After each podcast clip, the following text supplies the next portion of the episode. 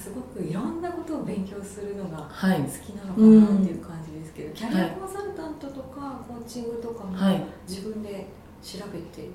見つけたんですか、そうなんです。このさっきお話ししたう1年経って集まんないんって思っった後からのずーっとこう何をしよう何をしよううん。この仕事を辞めるのはもう怖かったので、うん。こんなに安定しててライフワークバランスもすごい会社をうん。辞めて次はないんじゃないかっていう気持ちだったので、じゃあなんだせっかく定時で上がれるんだから、アフターファイブを楽しもうみたいな、で当時調べてたのが留学とかどうかなとか英語の勉強したらどうだろうって。最初はもう英語の勉強をすごいしてたんです、でそれでももう全然道足りなくて、でいろいろ調べていったらキャリアコンサルタントが当時国家資格になる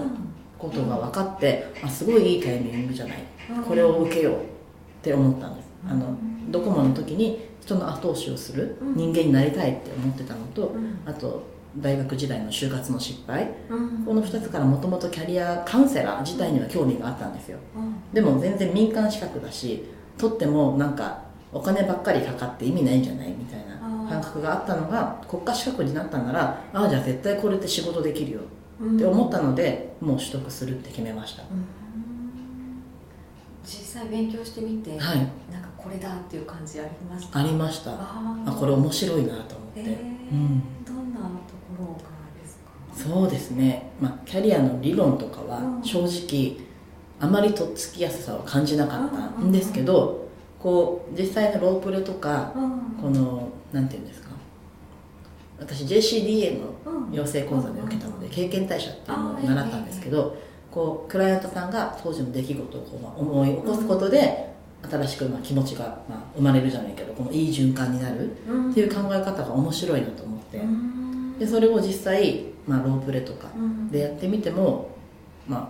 その通りじゃないですけどうん。何かクライアントさんの気づきがあって笑顔になってくれるのがすごい嬉しくて。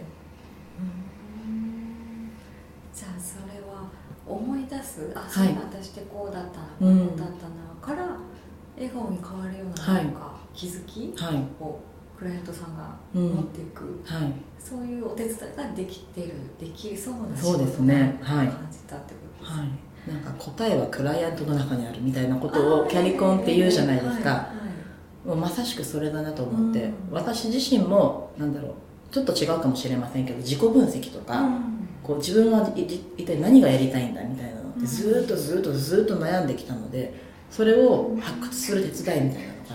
できるのがすごく嬉しかったえーのりえさんはなんかずっとですはい。やりたいことなんだろうって悩んできてってことでしたけど、はい。それはずっと探してきた中で、うん。やっぱり人のはい。後押し、うん。頑張る人の背中を押したいみたいな、そこだなっていう感じなんです、はい。コーチングもそんな感じですか？なんかすごく答えは自分の中にあって、うん。コーチングもはいはいはい学び同じというか、キャリコンとコーチングの境目が私には分からないぐらい、そうですよね。もう同じ隣の領域ぐらいですもんね。なんだろうキャリコンを選んだ理由っていうのが、まあ、国家資格だからっていう裏付けだったんですけど当時コーチングとも悩んでてうん。こう私のやりたいうん。頑張る人の後押しってまさしくコーチングなんじゃないだろうかあっていう気持ちはあったんですよ。うん。でもやっぱり国家資格の方がうん。今後仕事をしていく上ではいいんじゃないって思ってたのでキャリコンを選んだんですけど勉強してみてやっぱりコーチングも全然取り入れられることが分かったのでうん。コーチングもコーチングで最近ちょっとずつ勉強してるあ感じです。ですよね、はい。ワンツオブはい。ユーもそんな感じで、はい。一緒にあわ掛け算でやっていきたいかなみたいな、あれも同じですよね、はい。振り返る。そうなんです。もう自分の中にある気持ちをこう写真を見ながらまず発想を膨らませてどんどん自分の悩みとか考えに収束収束させていって答えが見つかるみたいな、うんうんうんさんも受けたことがありますよね？ありますねはい。どうどうでした？自分が初めて受けた時とか、うん。それがですね人にこうこのポイント・オブ・ユーのセッションを提供しておきながら、私が受け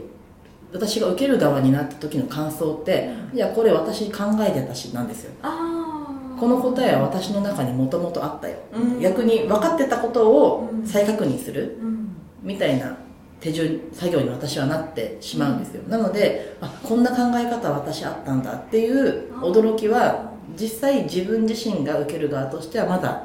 感じたことはないので感じてみたいなと思ってるんですけど、そういうのありますよね、はい、決して新しいことじゃないみたいな時ってありますよね、ありますね。はい。それはあるな。でもなんかこう新しい価値観に気づきたいとか、うん、今の自分何やりたいんだろうとか、はい、そんなに探してるわけじゃないとかもう見えたなっていう感じですね。そうですね。はい。じゃあそれがいろんな勉強だったりとかを通じて、はいうん、人の背中を押したいみたいなのにたどり着けたってことなんですね。じゃあいずれはキャリアコンサルタントとして本業一本みたいな感じでやっていきたいということなんですね。今なんか海外の外国人の方のサポートなんかも、あそうなんです。この4月から業務委託でこう日本で働きたいベトナム人の方のキャリアカウンセリングというよりもキャリアインタビューみたいな感じでお話を2時間聞いてそこで履歴書を作成代行するっていうお仕事をあの養成講座の方からもらって始めてますね。といってもまだ4人ぐらいしか支援はしてないんですけど、はい、それは日本語で日本語です。あの日本語が話せるベトナム人の方。ああでも日本で就業予定で。予定でっていう。もちろんその会社のお仕事をもらってる会社のベトナム人の社員の方が通訳で入ることもまれにあるんですけども、メインは日本語でやりますね。どうですか？日本自分のやってきた就活とか、その価値観とかと違うなとか、はい、えっ、ー、とですね価値観。ちょっとちょまだそこまで感じてないんですけどえっ、ー、とベトナムの就活の方法と日本の就活の方法ってまあ当たり前ですけど全然違うみたいで、履歴書を作って企業に出してとかそういうのやらないあんまりやらないみたいなんですよ。でしかも日本語で作るって彼らには難しいみたいで最初で履歴書書いたのをもらう見せてもらうんですけど本当になんか魅力が伝わらないというか職歴も簡単に書いててでこう志願理由も日本が好きなので日本語の勉強を頑張ったので頑張りたいみたいな。本当に簡単な日本語で書いてしまってるのでそこで日本の他の就職就活生とかの方とやっぱり差別化されちゃうらしいんですね。そこで私たちお仕事をもらってるキャリコンがこういろいろ話を聞く中でこうこういったエピソード書けるんじゃないかっていうのを提案して、まあ、作成代行してお渡しして就活頑張ってくださいみたいな。そういうことをしてます。すごい。素敵ですね。はい。なかなか面白いです。ね。ですね。話を聞いてみたらすごい素敵な方ばっかりでこれがこのたった履歴書1枚で伝わらないのはもったいないなってもうこの面談を人事の方見てよって思うぐらい、ね、はい。本当に紙切れ1枚で何が分かるんだろうっていうことですよね、うん。はい、それってなんかこうなんていうのかなどんな方っていうかどんな魅力を感じたりするんですか、はい、そうですね。えっ、ー、と一人のなんだろう一人の方を言うとホテル日本のホテル業界で働きたい方のお話を聞くことがあってその方もともとベトナムの体育大学を卒業された方なんですけどなんかこうこれをやるぞって決めたら諦めない気持ちがすごい強い方で大学時代にもなんかすごい大怪我をしちゃって君はもう体育の先生にはなれないって言われるほどだったらしいんですけどそれでもすっごいリハビリ頑張って、もう卒業もして体育の先生もやったらしいんですよベトナムで。でそれでまあ思うところあって日本に来て、日本でこの語学学校に入って勉強している時にまた怪我しちゃったらしいんですね、事故で。でそれも3ヶ月の入院、で知らない国で言葉も通じなくて入院生活ベトナムで3ヶ月、もう国に帰ろうかなって思う正直思ったらしいんですよ、で親からもベトナムに帰ってきてとか、学校の先生とかも「君は帰るんでしょ」みたいな。で周りはそういう感じだったけど自分は日本に来て日本語を勉強して就職するって決めたんだからまずここで諦めちゃいけない。でもうリハビリも頑張ってもう今卒業間際で就活も始めるだから1個決めたら突き進むんですっていうのを言ってくれて確かにそれをもう体現してるじゃないですか、でも履歴書にはそれが書けてなくて あもったいないと思ってもそのエピソードを書いてお渡ししてっていう感じでした。じゃあ本当にその日本が好きだからだけじゃないのがいっぱい詰まってるんです。ななんでみたいなあるじゃんっていう感じですよね、うん、はい、えー、じゃあそんな感じで今後は、はい、人の後押しお手伝いっていうか、頑張る人をサポートしていきたいみたいな感じなんですね、はい、そうですね、うん、なんかやっていきたい活動とかってありますか？活動はやりたいなと思ってることはいくつかあって、うん、まず一つはこの私自身が子供を産んだこともあるので、うん、育休中とか子育て中のお母さんたちに向けてキャリコンをしていきたいなと思ってて、うん、それでポイントオブユーって結構グループワークとかもできるツールなので、うん、そこでコミュニケーションを取りながらワークショップとかできたら絶対面白いだろうなと思ってるのが一つと、あとはもうこれは本当にできるかどうかっていう話なんですけど、うん、ちの会社でもポイントオブユーをちょっと広げてみたいなと、そうすればきっと社内のコミュニケーションも上がるかなと思ってますね、あとはキャリコンでいうと、まあ、ちょっと副業の OK をもらっているので、副業的にちょこちょこ土日だけキャリコンのお仕事を今後増やしていけたらいいなとは思ってますね、育休産休中のママにキャリコンやるとどんな効果をがある？効果はそうですね。あの実際今オンラインサロンのお手伝いをしてて、そこでポイントオブユーだったりキャリアカウンセリングを提供することが多々5回ぐらいか56回あったんですけど、まずおっしゃるのはこんなに自分の話を人に聞いてもらうのは初めてだっていうのは皆さんおっしゃる。なんか意外。そう意外ですよね。意外ですね、うん、そうなんだ、だからすごくまずそこでリフレッシュできたっていう満足度がすごい高いんですよ、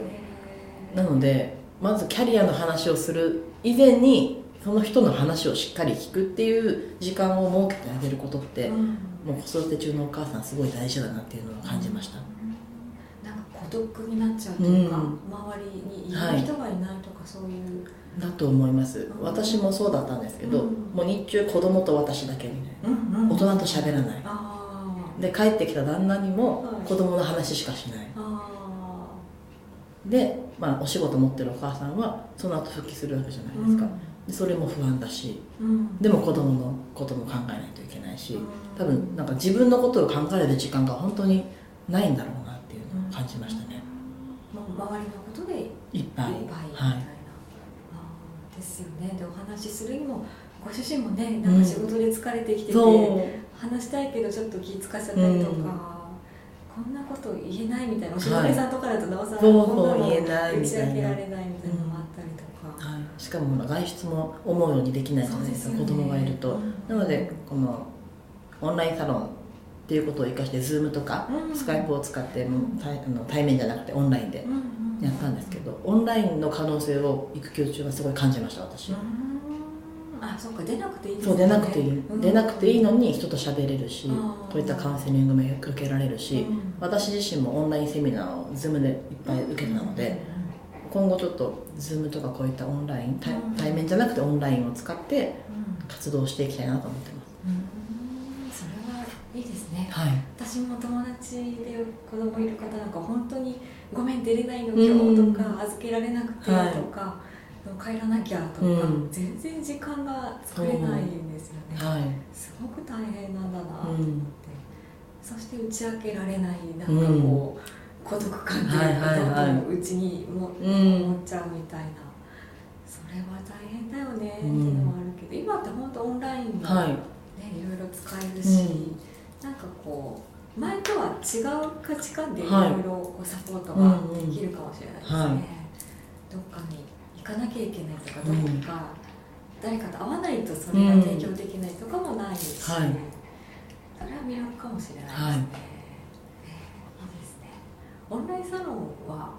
なんかきっかけがあったんですか知ったきそうですね。ツイッターでこういったことをやりたいって言ってる方がいて、この子育てママ子育てが孤独の子、うん、子育てママを助けたい、うん、でこうツイッターはもちろん楽しいけど、うん、つぶやいたことに批判が来たりとか「うん、いいね」は押されるけど誰かとつながってる感覚があまり持てない、であればこう Zoom で話ができたりとか、こうなんだろう会員制の秘匿性のある場所でこう会話したりブログを作っ公開したりとかそういったことができたら絶対助けになるよねっていう考えをしてる方がいて、それいいな。私がそもそも欲しいと思ってもうズームで誰かと喋りたい。誰かとオンラインでいいからなんかお話ししたいってすごく思ってたので。あ興味ありますって言ったらあじゃあこうサポートメンバーとしてキャリコンとして入ってくれませんかっていうお声をかけていただいてでこの立ち上げメンバーで参加させてもらってるという形です、すごい。資格生かせますね。そうですね。はいりますね。なんかつながってる感じがしないっていうのはあるかもしれないですね、うんはい、みんな見てくれてるのは分かるんだけど、うん、その先がないみたいな。できたらコメントが欲しくてそれに返事がしたいけどコメントが来ないみたいな、うん話したいっていうのって、うん、なんかこう話すと話すことの効果、はい、どんなところに感じます、効果？話すことの効果。なんか話したいって思うってことは、うん、その話した後に何かを感じたいからそう思ってるのかな、うん、難しい質問ですね。えー、私が感じたのは、うん、えー、なんだろう。えー、なんだろう。ちょっと分かんないかもです。ただ、そのなんだ誰かと話すことを続けてたおかげで、今回の復職はすごくスムーズだったなとは思ってます、よくママさんたちの声で聞くのはあまりにも大人と話さないから、復職前面談とかで変なこと喋っちゃったりとか街で何かこうお店行って店員さんにスムーズに話ができない そういった弊害があるらしいんですよ、それをそう私はなかったので人とオンラインで育休中に話すっていうのは社会復帰の準備 準備みたいなそういったことにはなるのかなってちょっと今思いついた答えはそれですか。ねあなんかそれすごい面白いですね、うん、筋トレじゃないですけどこれどうやって喋ってたっけ私みたいな、うん、人に何か伝えるってどうやってそうそんな感じで。普段はほら子供に向けて「はい、よくできたね」とかそんなことしか言わないから、ああ面白いなそれ、うん、そういうことってあるんですね、はい。話す場を増やす、うん、しかも大人としかもその秘密をちゃんと守ってくれて、はい、でも分かり合えるみたいな、うん、そういうコミュニティがあるってことですよね、はい、あすごい。それなんかすごい分かりました。わかりました？よかった。しばらく人と喋んないと、はい、あれどうどうやってやってたっけ、みたいになった経験があったなと思って。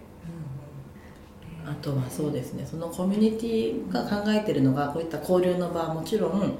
こう旦那さんの転勤とかで仕事を離れないといけなくなった人とか、うん、もうしか子育てで仕方なく退職したけど仕事がしたい方たち、うん、そういった人でもオンラインで仕事ができる場を作りたいなっていうのをおっしゃってて、うん、なんだろうこうオンライン上でのセミナーとか、そういったことも提供していきなんだろう講師としてできるような場を提供していきたいみたいなこともおっしゃっててそこで私もオンラインセミナーをさせてもらって。そういったそういったことができる人を増やすのを考えてるって言ってましたね。講師もオンライン、まあ、受ける側もですもちろん受ける側も講師もはいみんなオンラインで子供を抱っこしながら、えー、泣いちゃうかもしれないけどお互い様だよねって、うんうんうん。え